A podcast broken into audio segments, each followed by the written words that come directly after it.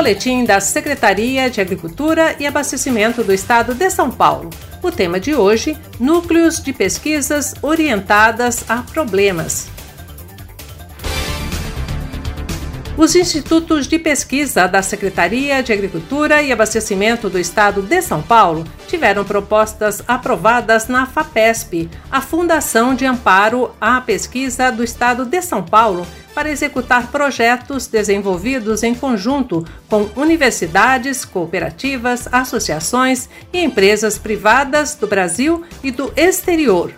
De forma inédita, a FAPESP articulou a criação de núcleos de pesquisas orientadas a problemas, com a reunião de diversos agentes para inovar e, a partir da pesquisa aplicada, resolver problemas paulistas.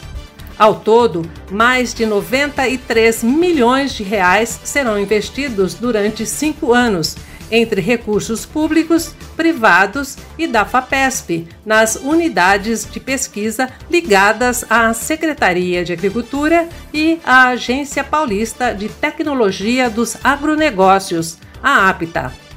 O Instituto Agronômico receberá o total de trinta e quatro vírgula oito milhões de reais para a realização de pesquisas voltadas à área de biotecnologia em cana, café e citros.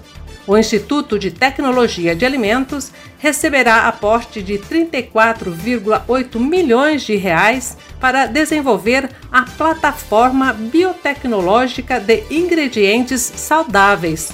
Já o Instituto de Pesca será co-executor de projeto sediado pela U S P, que trabalhará com o pescado para a promoção da saúde. Para isso, serão investidos vinte e três vírgula oito milhões de reais.